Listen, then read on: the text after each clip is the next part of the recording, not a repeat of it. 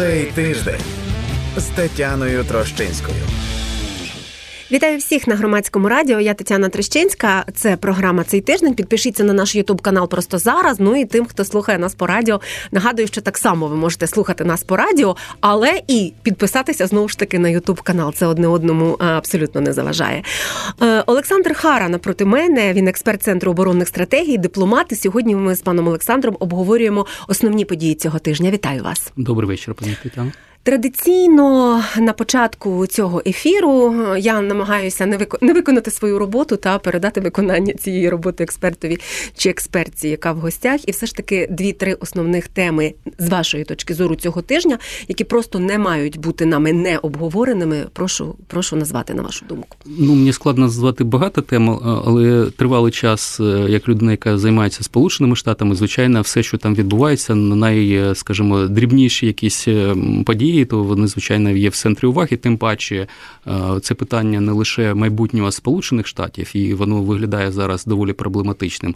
Це питання безпеки в світі в цілому, оскільки Сполучені Штати залишаються, е, якщо не над потугою, то такою потугою, яка може впливати на різні регіони світу. Ну і звичайно, європейський континент і Україна, бо подальша підтримка з боку Сполучених Штатів є критично важливою. Це не означає, що ми не будемо, е, скажімо так, чинити спротив і програємо цю війну але без е, західної допомоги, передусім Сполучених Штатів, е, це означатиме більші проблеми і більше часу, більше звичайно втрат. І тому для мене те, що відбувається в Конгресі навколо е, значить, виборів номінанта від республіканської партії, це є ключові речі.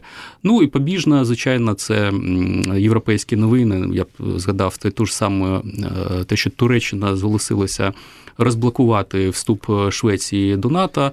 Це не зовсім до нас, але це до е, європейців, частиною якої ми е, є ідеологічна, але сподіваюся, найближчим часом будемо в політичному, економічному і найголовніше в оборонному сенсі слова.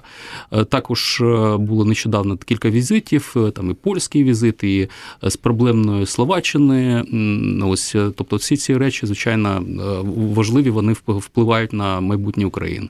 Всі ці речі обов'язково проговоримо, і я рада, що внесла їх в список Сполучені Штати і допомога від Конгресу, і те все, що наші е, слухачі, слухачки, глядачі, глядачки бачать е, зараз. Уже там з'явилися так на кшталт анонсів, та про те, що нібито конгрес близький до розблокування допомоги, але є певні е, розбіжності в баченні, зокрема Дональда Трампа. Наскільки це це правда, що відбувається на праймеріс, що вони зараз вже показують, так би мовити, другою темою анонсую нашої розмови. Тому залишайтесь, дивіться і слухайте. Е, все-таки розпочну з інциденту з Іл-76. Є певний міжнародний контент, контекст навколо цього інциденту, і так само його е, трошечки обговоримо. Е, нагадаю всім тим, хто нас зараз слухає і дивиться, що насправді подробиць і фактів мало, але ми можемо спиратися на ті заяви, які зробило головне управління розвідки, і з того, що говорив пан Юсов з головного управління розвідки вчора і сьогодні, то ми можемо зрозуміти, що збиття цього цього літака Іл-76 в Білгородській е, області, чи під Білгородом, та воно існує. З того, що могли пред'явити росіяни, окрім своєї пропаганди, це п'ять тіл членів екіпажу, чиї імена встановлені, в тому числі журналістами-розслідувачами, і вони були раніше встановлені. На засіданні Радбезу ООН Росія не надала, наскільки ми розуміємо, доказів про те, що е, там були е, українські військовополонені, і стосовно того, крім заяви заяви Генерального штабу про те, що е, ворожі літаки Україна збивала і збиватиме. Ми там теж нічого такого особливого не маємо. І з важливого сьогоднішнього, можливо, хто пропустив, скажу нашій аудиторії, що представник головного управління розвідки Андрій Юсов заявив, що комунікація з родинами військовополонених відбувається, і ми сподіваємося, що вона справді відбувається, бо це така дуже важлива, я би сказала, морально-етична історія. Та те, що зробили росіяни, коли оця ситуація невизначеності для родин військовополонених полонених, яка триває і так місяцями, і тепер називає називалися оці списки Сіманьян, там та 65 е, людей називалися ці цифри. Тобто е, ми собі навіть уявити не можемо, що відчувають ці родини у цій ситуації. Але є кілька моментів, зокрема, вимога президента Зеленського допустити міжнародне розслідування, там е, червоні скриньки, ой, чорні скриньки, перепрошую, е, послухати. Ну є ж стандарти міжнародних розслідувань авіакатастроф. Що ви думаєте, пане Олександре? Олександре, е, це все ну я не знаю, нереалістичні речі, хоча ми їх маємо вимагати, звісно. Ну, перед всім слід сказати, що є дві два факти, які безперечні, е, беззаперечні. Перше, це кацапи завжди брешуть.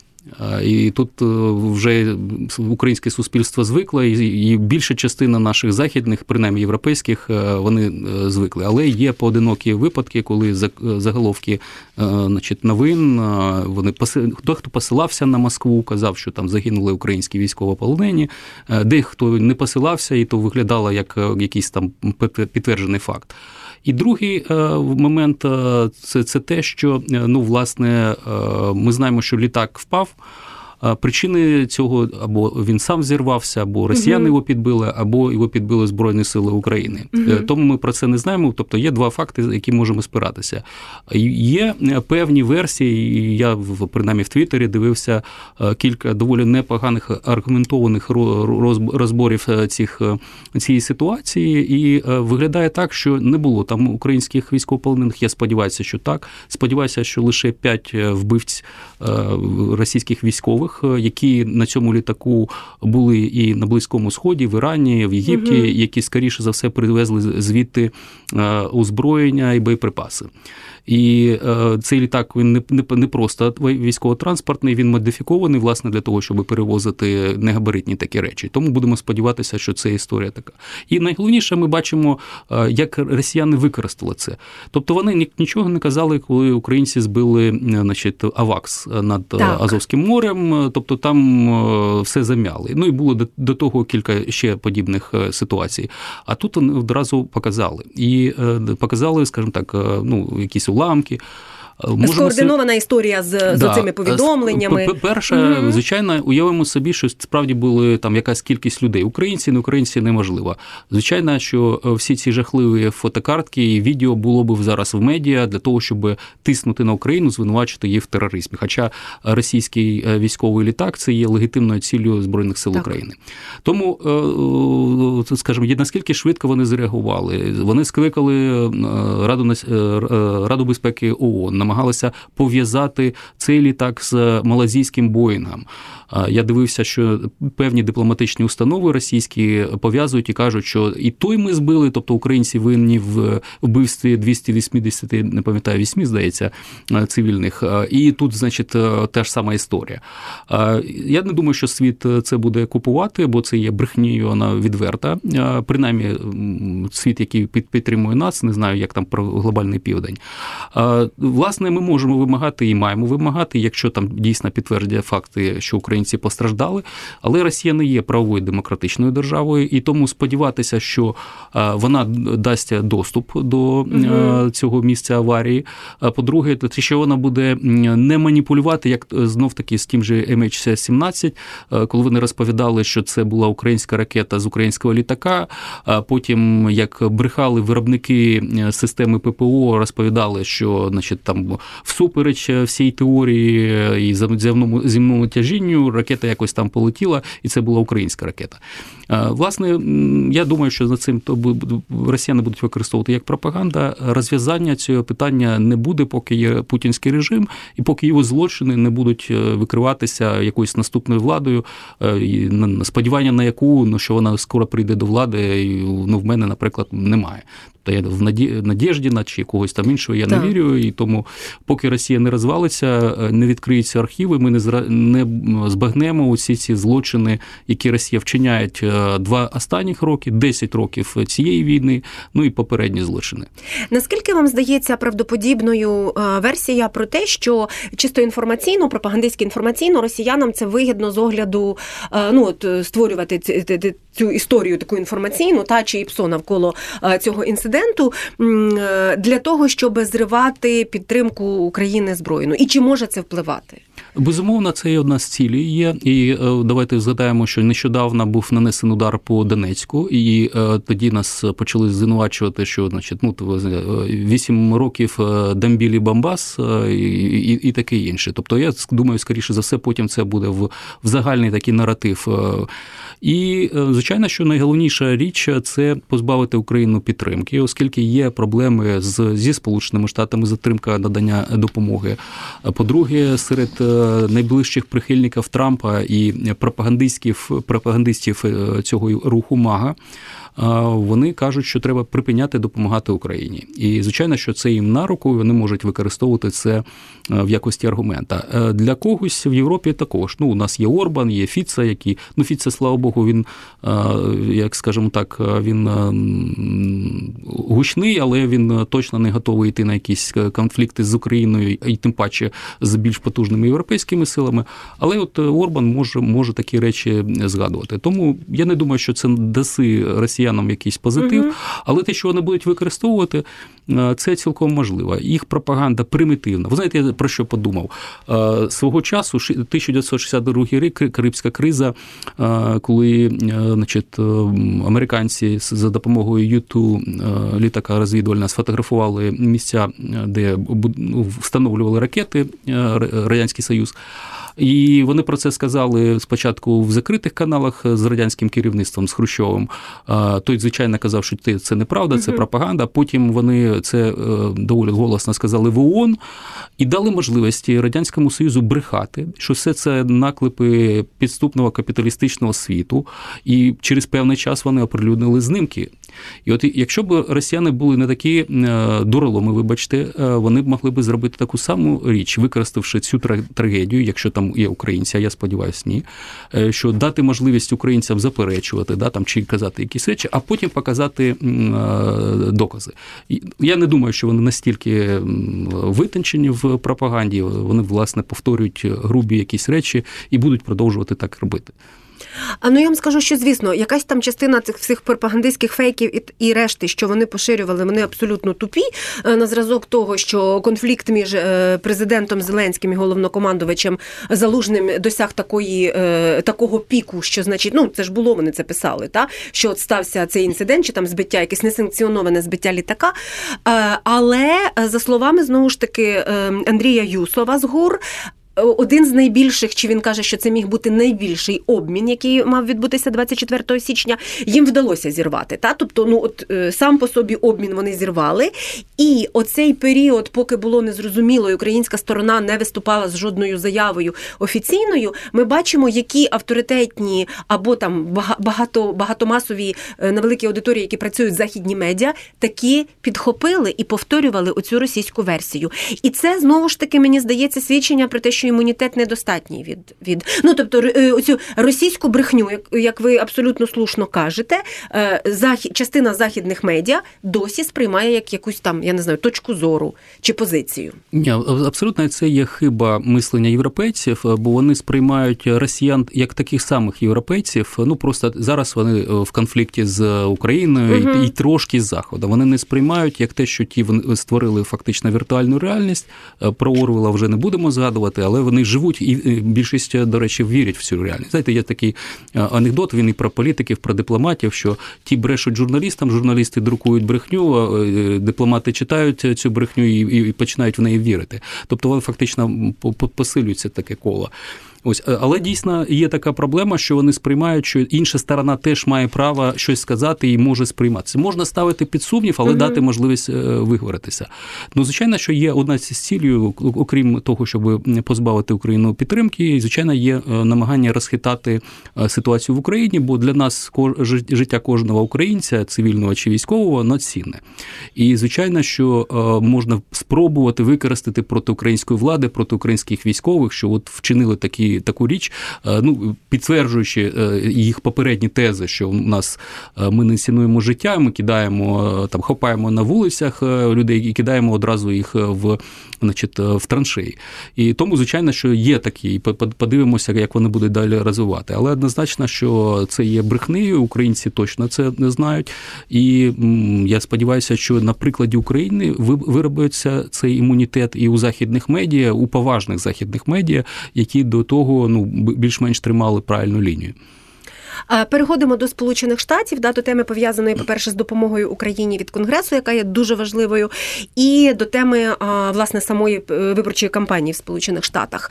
Сьогодні з'явилася інформація, і от буквально перед нами, е, перед нашою розмовою, Ліза Цереградська, моя колега, говорила з Остапом Яришем з Голосу Америки, який підтвердив от, власне цю історію про те, що і американські медіа теж пишуть про те, що Конгрес наблизився до угоди і про домовленостей і розблокування допомоги Україні. Водночас є інформація про те, що Дональд Трамп, нібито особисто е, вмовляє конгресменів е, не йти ні на які поступки і не підтримувати е, цієї жодної двопартійного цього законопроекту, пов'язаного там з мексиканським кордоном і внаслідок розблокування допомоги. Та наскільки я розумію, тому що вже задумана його президентська кампанія, яка має бути побудована на протистоянні з президентом Байденом навколо теми мексиканського кордону. Наскільки це все ну що ви що ви бачите та навколо цього? Ну ви майже все розповіли, що що дійсно так і відбувається. Ну, перше, хочу сказати, що на жаль, Україна стала внутрішньополітичним чинником Сполучених Штатах ще починаючи з 2016 року. Тоді Трамп і його оточення звинувачили Україну в тому, буцімто ми підтримали Гіларі Клінтон, буцімто з нашої території, з якихось серверів е, втручалися в вибори. Звичайно, це була байка е, людей з ФСБ. Ну Трамп в це вірить. І як людина е, вкрай раціональна, яка вірить в теорію змов, і звичайно, що як людина, яка не цурається використовувати найбрудніші методи боротьби проти будь-кого, хто кого він вважає своїм супротивником чи ворогом, не дай Боже. Ось і тому, звичайно, така є проблема. І ну, перше, це звичайно адміністрація. А він має такий вплив? От чи може він мати вплив на конгресменів з обох партій? Ні, з обох партій він точно немає, немає але так. він фактично можна сказати, що е, така республіканська партія, так звана велика стара партія, як її ще називають, її вже не, не існує він поглинув її, е, і навіть ті найбільш, е, скажімо, прихильні до України е, сенатори, я не кажу там про палату представників, але угу. передусім про сенаторів. Той же самий Міч Маконел, який був тут, який бачив злочини, вчинені росіянами, який казав про те, що Україна треба підтримувати це в національних інтересах Сполучених Штатів. Він є надзвичайно впливовим сенатором, але він фактично ну ліг під під Трампа. Це перше. По-друге друге, незважаючи на те, що Трамп е, постійно критикує е, цей істеблішмент, deep state, як вони то глибинну державу в Сполучених Штатах. А звичайно, Міч Маконел е, туди підходить. І власне, що відбулося? Байден запакував допомогу Україні, Ізраїлю Тайваню з кордоном. Угу. Кордон дійсно серйозна проблема для Сполучених Штатів. Лише в грудні 300 тисяч нелегалів через кордон пройшли. Через той кордон понад 70% е, фентанолу, тобто це прекурсор для виготовлення синтетичних наркотиків. uh І, і, власне, тому це дійсно є проблемою. А, Але е, Трамп, знаєте, є таке в теорії міжнародних відносин е, поняття секуритизація. Це коли ти береш якусь проблему, яка не відноситься до безпеки оборони, і е, таку вагу їй надаєш, що вона стає питанням національної безпеки. В теорії комунікації це називається маніпуляція. Е, ну просто тут секретаризація може бути правильним, тобто вона може не вона може, не вона може заслуговувати на цю да. вагу. Ну, Наприклад, так? Е, для певних країн е, кліматичні зміни є питанням національної безпеки. Угу. Ну якийсь там Бангладеш, М'янма там змиває, там піднімається океан, і звичайно для них це є вже, вже не в такому там через 100 років. А ось так ось ну власне питання кордону перебільшено в цьому сенсі, і фактично це буде ці вибори будуть про кордон. Бо е, Трамп каже, що він, до речі, вдавався до риторики, схожою з Гітлером, коли він казав, що ці іноземці вони вторгаються, вони там у них погана е, кров, вони там злочинці і таке інше. Е, він не гнушається таких речей. І тому, звичайно, що е, він може спробувати заблокувати. Ми поки що знаємо лише такі, скажімо, елементи у цієї його риторики, чи він вже прийняв рішення, чи він дав вказівки всім його найближчим оточенню, щоб дійсно дійсно так було, угу. щоб заблокувати голосування за компромісний для демократів і республіканців угу. законопроект, який не були здатні республіканці не лише за 4 роки каденції Трампа, але за 40, ну трохи менше 40 років, вони були не здатні цього зробити з простої причини, що різні погляди партій, і ні у кого не було більшості в сенаті, а там потрібно 60 голосів сенаторів.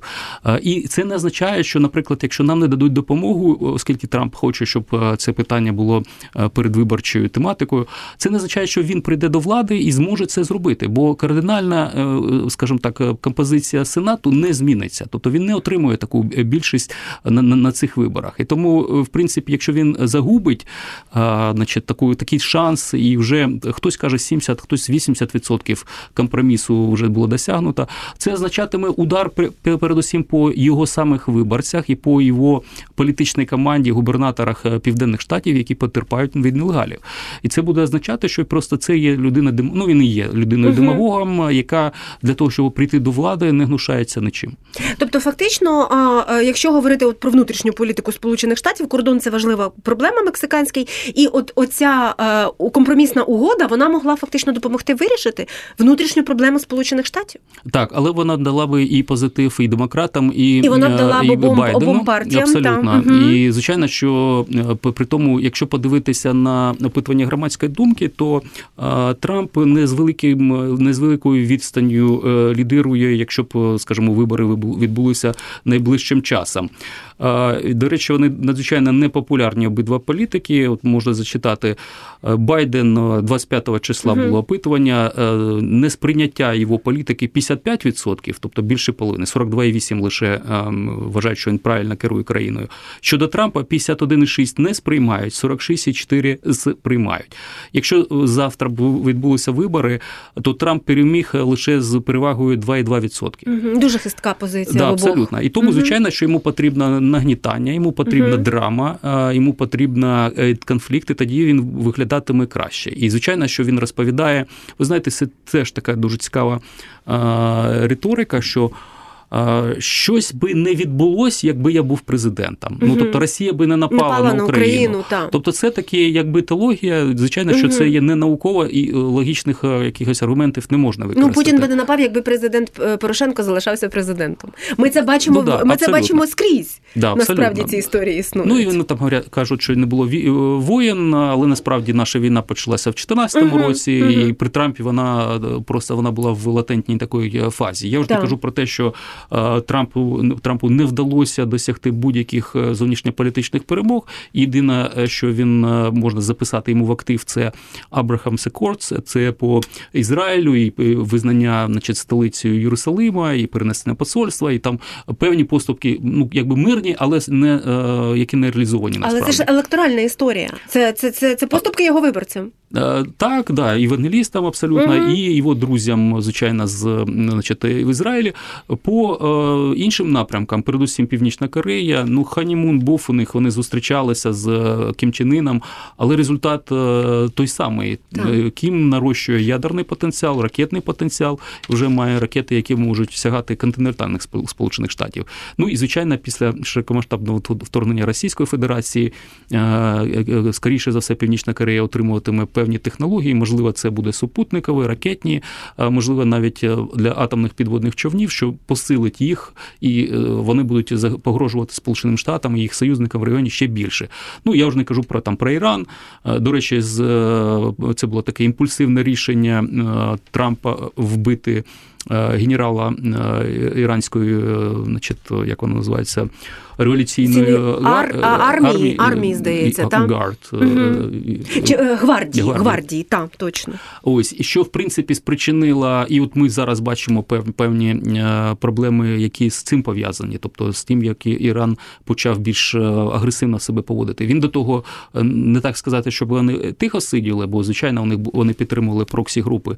Це і Ємен, це і Хусіти в Ємені, Хезбалла в значить, Лівані, і Хамас в в цьому в Ізраїлі. Я вже не кажу про фізичну присутність в Сирії. Ось, але просто-напросто це був такий старт, бо вони мали чимось відповісти. І кілька разів наносили удари, в тому числі по безпосередньо американським військовим в регіоні. Тобто, в принципі, це було його рішення. Я розумію, що дуже непогано це виглядало, що приймає рішення, дає команду і ракетою там цього генерала знищують. Ось, але наслідки такого рішення вони в принципі в цих конфліктах на близькому сході, які зараз відбуваються, вони також є. Але от середнього виборця Трампа, е, оці всі його е, зовнішньополітичні провали, які були в попередній каденції, ну і взагалі нічого особливо не досяг, мало турбують. Абсолютно. Ну, по-перше, є, знаєте, у нас теж є певні старі політики, і в них є такі фанати, ну або точніше, я б сказав, члени культу. От Мага, здебільшого, ядро це члени культу. Будь-що зробить Трамп, і він свого часу казав: якщо вийду на п'яту авеню і когось вб'ю, то значить ці ідіоти, ну мають на увазі республіканці, за мене проголосують. Тобто, це нічого не змінить. Вони вірять в теорії змов, вони вірять, що при ньому було все краще, а при Байдені все набагато гірше. Вони вірять, що Байден це там соціаліст чи комуніст і таке інше. Є е, праві або крайні праві, е, там особливо релігійного толку е, виборці. Їм, звичайно, не подобається ліва, лівий ухил адміністрації Байдена. Хоча він такий лівоцентричний, і з Берні Сандерсом його складно там порівнювати, порівнювати але їм так. це не не подобається. І ну і до речі, дійсно це така є проблема з лівого боку. І, от, напевно, якщо хтось дивився новини, як значить, цих як вони, ректорів трьох університетів, найпрестижніших в Сполучених Штатах в Конгресі опитували, чи був такий майже допит щодо. Реакції університетів чи їх політик на висловлювання антисемітські та геноцидальні. Бо коли е, студенти вигукують е, from е, from the river to the sea, тобто від річки до моря, mm-hmm. мається на увазі, що палестинці мають ну фактично витиснуто чи вбити ізраїльтян, і оце вся територія Палестина, так звана, має належати виключно палестинському Дуже нагадує народу. путінську денацифікацію. А, абсолютно, да. І плюс там інтіфада. Mm-hmm. Тобто ці, ці гасла вони пов'язані з, з геноцидальними намірами. І в Сполучених mm-hmm. Штатах в університетах були проблеми, тобто кидалися накинулися на е, значить, е, євреїв студентів, значить, цькували е, ну, цих викладачів, угу. і це дійсно є проблема. І ми бачили, наскільки це є проблема в керівництві цих університетів. Слава Богу, два ректора цих університетів вони були вимушені піти, бо оскільки, ну, знаєте. Е, якщо це це гасла, то це нормально. А якщо була б дії, то тоді б ми там прийняли якусь, е, е, якісь там дії. Ну тобто, це абсолютно таке потурання екстремізму лівого толку. І звичайно, що з правого крайні правого крила їм це не подобається. Вони кажуть, що є засилля лівої ідеології в вищій освіті, що це неправильно, і звичайно, що вони ну, бачать Трампі ту, ту, ту людину, яка може це поламати. Є ті, якому не подобається створюється істеблішмент, оце глибинна держава, mm оборонно-промисловий комплекс. Їм здається, що треба все це зруйнувати, створити якусь нову систему. І власне тут є проблема в тому, що ну у американці завжди вагалися між е, ізоляцією від світу і, і так скажемо, жити своїм своїми ресурсами для себе і е, бути інтервенціоністами, тобто втручатися mm в певні проблеми. От і зараз ми бачимо, цей маятник е, колихнувся в бік е, того, щоб ну, Америка е, деінсталювала себе з, зі світу. Для нас, звичайно, це велика проблема, бо це означає менше допомоги нам, менше допомоги європейцям. А європейці можуть не втримати натиск з боку, передусім Росії, але також у них є друзі, і Китай той той самий. Угу. Він не діє настільки агресивно, але підривною діяльністю займається. Тому, звичайно, що нам це не подобається. Є залишки притомних республіканців. Е, такого типу, як е, я маю увазі, е, на жаль, сенатор Маккейн пішов з життя, але він був такий для мене як сенатор Катан в в республіканському Римі, який перепрошую в республіканської ще да, республіка, правильно, який казав відома його фраза, що Карфаген має бути зруйнованим. Угу. І Маккейн, звичайно, казав завжди, що Росія є загрозою. Це бензоколонка, яка прикинулася державою, що Путін вбивця. Ось і на жаль, зараз таких людей майже не залишилося в Сенаті. А навпаки, той же самий Рен Пол, який постійно голосує проти українських, ну тобто законопроєктів, які підтримують Україну, який свого часу літав в Росію для того, щоб Путіну передати якісь пропозиції по врегулюванню української проблеми, значить, від Трампа. І це людина, яку Маккейн сказав, що він просто є російським цим прихвостням. І тому, на жаль, ми маємо таку ситуацію. І американці, на жаль, от схоже, що хочуть бачити нерозбавленого Трампа, тобто такого із елементами шовінізму чи якісь там, ну фактично будь-яку ваду можна взяти в в плані політичному там чи культурному. Угу. Він в цій володіє, починаючи від того, як він називає своїх опонентів. Ну Нікі Хелі він е, мені здається підкреслено називає Німрата, щоб показати її е, індійське походження, ніби це щось погане. Та? Да, це ну, ж... ну, на... А і плутає Ненсі Пелосі Нікі Хелі, і підозрюю, що він їх плутає всерйоз. Я думаю, що це може бути він плутає, а може спеціально, оскільки угу. Ненсі Пелозі, вона дуже яскрава була така політикиня демократична. Я не знаю там скільки там 50 років вона в, значить, в політичному житті. Але просто я думаю, що він використовує це, може використовувати для того, щоб цей негатив повісити угу. на Нікі Гелі. Це перше. Хоча ну, мені здається образливіше, він, ну, якщо б так просто перевести, то там куркою назвав. Да? Тобто він сказав там е, курячий bird, мозок, bird, та? чи пташиний щось таке. Да. Та? Угу. Ось. І звичайно, що він повторює всю цю маячню. Пам'ятаєте, значить, коли він звинувачував Барака Обаму, що той не є законним мігрантом, що він не родився не на території Сполучених Штатів, тому він не може бути президентом Сполучених Штатів. І навіть після того, як Обама показав свій значить, цей свідоцтво про народження, всі досі певна кількість тампіанців вірять, що угу. Обама не був. Те ж саме з Нікі Гелі. Її батьки приїхали з Індії спочатку в Канаду, потім перемістилися до Сполучених Штатів. І це абсолютно нормально, що вона взяла на такий на американський лад. Так, Зручніше, напевно, для запам'ятовування да. і вживання. Але найголовніше це не те, що, скажімо так, як вона себе називає, це власне те, як вона в політиці себе поводить. Вона була одною з наймолодіших губернаторок Південної Кароліни. Е, можна там по-різному ставитися там до того, як е, ну скажімо так, його політичного такого доробку. Ось, але я не чув аж таких, е, ну просто що був провал, там все таке. Тобто вона була доволі ефективною. Потім вона була ефективною постійною представницею Сполучених Штатів при ООН. В американській системі влади це кабінетна посада. Тобто це не просто дипломата, вона була членом уряду. Uh-huh. Ось і вона, звичайно, спілкувалася із значить, російськими представниками, із там північно-корейськими і там іранськими, і таке інше. Тобто, в принципі, в неї дуже гарний досвід є. Е, мені дуже подобається, вона е, надзвичайно позитивно про Україну каже. Е, мені подобається, як вона каже: ви знаєте, що немає найбільшого союзника Сполучених Штатів ніж Україна, оскільки, коли я була в ООН. Українці підтримували майже всі наші резолюції. Вони тобто це робили ну і зрозуміло. Uh-huh. Тобто, ми у нас інтереси більшою мірою співпадають, бо буває іноді там розходяться зі сполученими штатами, але в цілому так. І звичайно, що цей досвід.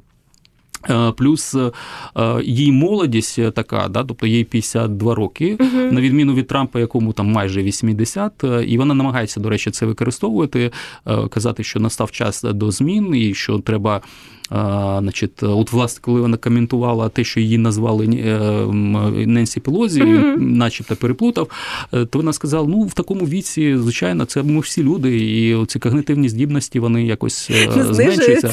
О, тому таке таке є. Але звичайно, зараз не лише Трамп буде на неї наїжджати. Ми бачимо чат GDP, так назвав mm-hmm. Кріс Крісті, дуже ну, він гарний республіканець, але, на жаль, він не має таку популярність в партії.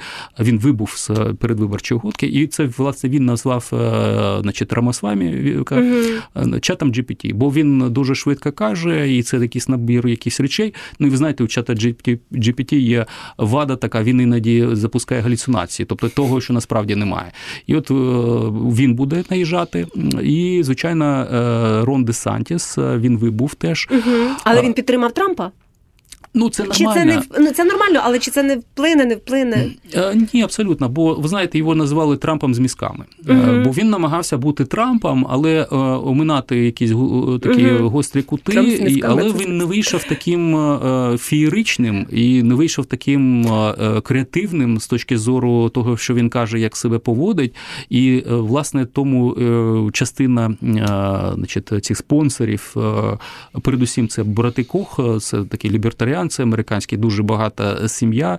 І от вони вирішили е, забрати допомогу від е, Десантіса і перекинути її на е, Нікі Гелі. Угу. От і власне Нікі Гелі володіє доволі потужною базою в плані фінансування з боку великих спонсорів і маленьких також. От, до речі, після того як в Нью-Гемпширі завершилися праймеріс, вони вже назбирали там мільйон доларів, тобто це пожертви невеличких донорів. Але виграв Трамп.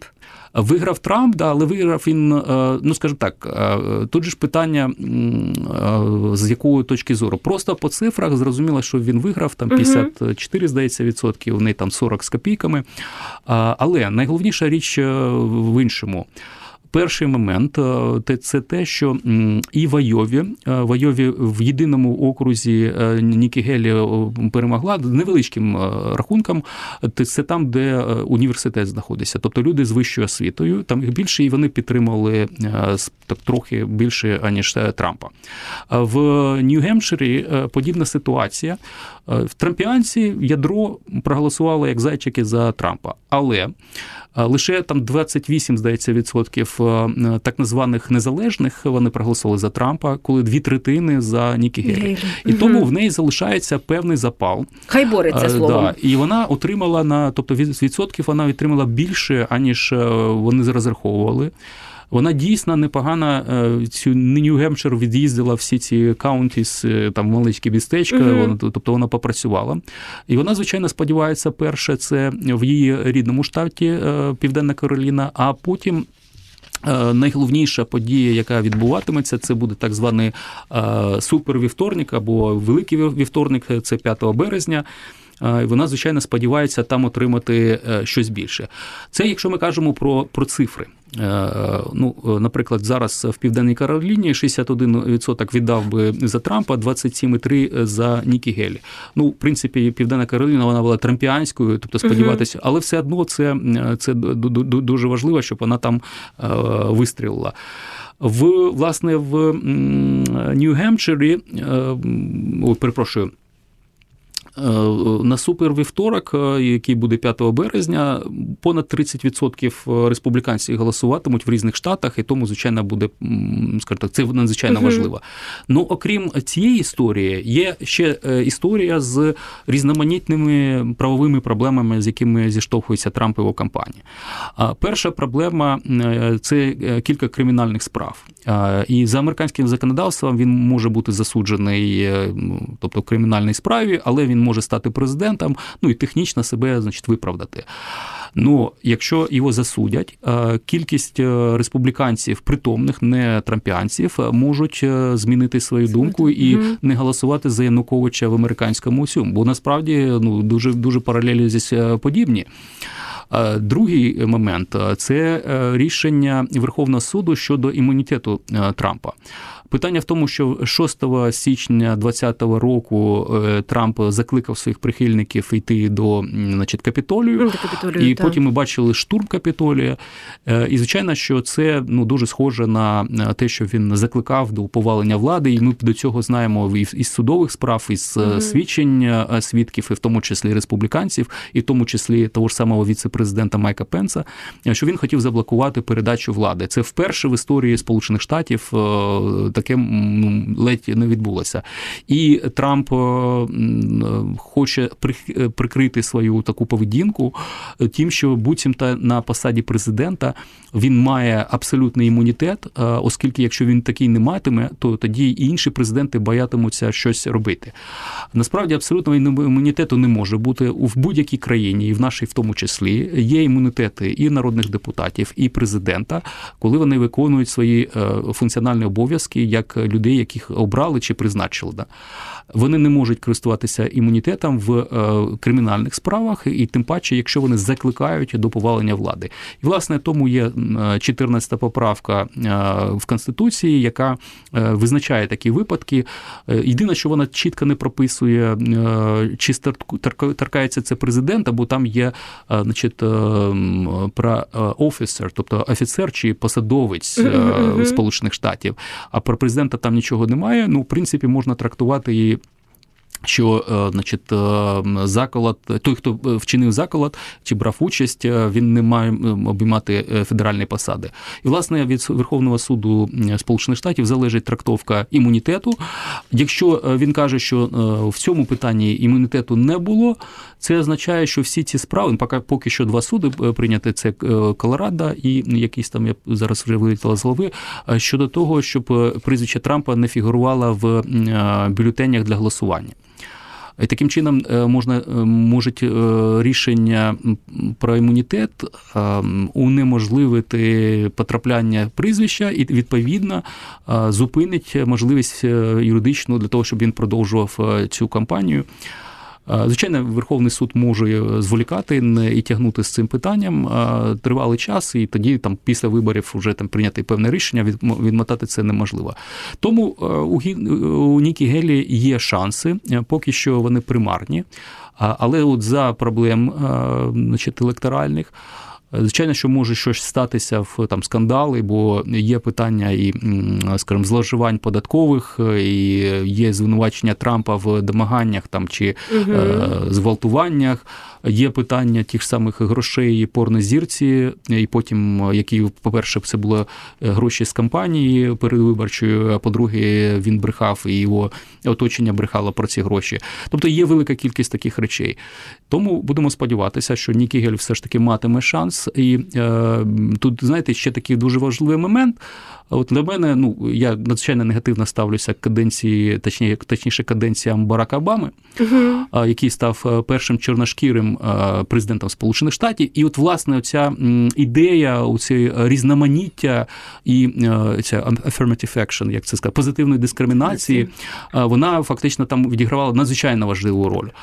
В у випадку з Нікі Гелі вона жінка, і вона не е, ну англосаксонського, умовно кажучи, так, не воз, так. не біла, не біла христи... умовно, ну, вона християнка, вона угу. вона прийняла християнство, да. так. Ось, але вона є тією людиною, яка, скажімо так, вони є ці цноти, вони є ну заслуги перед е, і партією, в тому числі, і вона показує бійцовський справжні, та а, а не квотні в негативному сенсі цього, да. цього слова. І тому я сподіваюся, угу. що ті республіканці, які все ж таки не є е, прихильниками якоїсь ем, піщерних е, поглядів е, часів Вавилона, да, угу. от, що там є у жінки якесь місце біля Е, вогнища. Там, Все ж таки це Сполучені Штати. Вони ну, пройшли свій шлях. Е, да, але все ж таки, знаєте, ми бачимо, ну, що Ну, вони доволі консервативні все одно багато. Е, глобалізація, та, ці негаразди, які вона принесла, звичайно, що є позитивні речі, є негативна сторона, то вона тих людей, які не спираються на чітку таке чітке бачення світу, вона їх підштовхує до архаїзації. Ми бачили так. і Ісламська держава, угу. і інші. Тобто, це така ну, грубий формі, ну просто е, варварська, е, скажімо, архаїзація. А є і більше таких, ем, скажімо так, м'яких формах. Ну і звичайно, що є реакція на оцей лівий ухил, я вже про нього казав так. адміністрації і, і Обами, і пізніше Байдена. Хоча Байден в цьому сенсі не настільки. Е, скажімо, багато зробив, і це, звичайно, є реакцією пересічних американців. Звичайно, тому ці євангелісти вони дуже сильно за Трампа. Ви знаєте, одна з здобутків, про які казав Майк Пенс за 4 роки каденції uh Трампа, це те, що по суботах там збирався євангелійський кружок, і вони там щось в Білому домі читали Біблію чи таке. Ну, ви знаєте, ну для віце-президента Сполучених Штатів сказати, замало, що так? Да, якось замало. Але він зробив правильний крок, коли не погодився не оприлюднювати значить, результати виборів, коли він відмовив Трампу в тому, щоб ну фактично захопити владу. І звичайно, що ну скажімо, всі ці недоліки, його якісь там перегиби з точки зору віри, вони компенсувалися, що він показав себе як справжній американець. Що ну, інституційна сталість все да, одно конституція якась, понад усе. Понад не усе, президент, будь-яке прізвище, не політична партія, а конституція, власне. Буквально три хвилинки залишається. Важлива тема, бодай означимо її. Так, е, Туреччина підтримала Швецію на шляху до НАТО, і я так розумію, що е, угорський прем'єр Орбан після розмови з генеральним секретарем НАТО теж рекомендував парламенту підтримувати. Що в цьому трикутнику відбулося за цей тиждень? Швеція, Угорщина, Туреччина. Ну, Туреччина, е, е, починаючи з приходу Трампа до влади, вона зазнавала ударів від свого союзника по значить, НАТО, і е, були там і недискримінаційні тарифи введені, і ліра буквально там за кілька місяців на третину обвалилася. Це було і блокування значить, продажу і модернізації наявних уже в Туреччині F-16, е, викинули е, турків з F-35 програми, вони там щось були компоненти, які. Але це було пов'язано безпосередньо з е, купівлею С-400 у росіян. Тобто були натягнуті проблеми, натягнуті відносини, проблеми, і власне зараз ми бачимо те, що розблокування членства Швеції воно дало можливість Байдену звернутися до конгресменів, щоб розблокувати передачу F-16 е, туркам. Туреччині. Тобто тут вони е, е, відбувся. Ну і плюс, звичайно, що пам'ятаєте, як одне там один провокатор і однозначно не без росіян не обійшлося, який значить спалив Коран. Спалив Коран да, тобто це в Стокгольмі. Зрозуміло, да, що була угу. провокація абсолютно. Ось щодо Угорщини, інше питання. Угорщина не має таких великих проблем з зі Швецією але е, їй не подобається, що їх критикують за е, згортання прав і свободи людей, е, верховенства права. Так їх самі Угорщині критикують. Так, і власне вони б хотіли би закрити рота шведам, і це, напевне, є єдиною причиною, бо ані офіційна угорці, ані шведи, ніхто інший не каже про якісь. Тобто всі кажуть, що ми принципово угорці, ми принципово підтримуємо, і ми не, ми не будемо останніми, але почекаємо. І от зараз е, спікер е, значить, угорського парламенту сказав: ну це не до спіху, тому ми от зараз е, ще тут на канікулах, а от в лютому якось вийдемо, і точно ми про це проголосуємо, бо ми не бачимо сенсу, значить, за дві доби збирати екстрене засідання парламенту. Насправді це питання лише чи можна довіряти так, такій країні, такому уряду, як Угорщина, більше? Бо з точки зору безпеки Швеція забезпечена е, всім, що можна.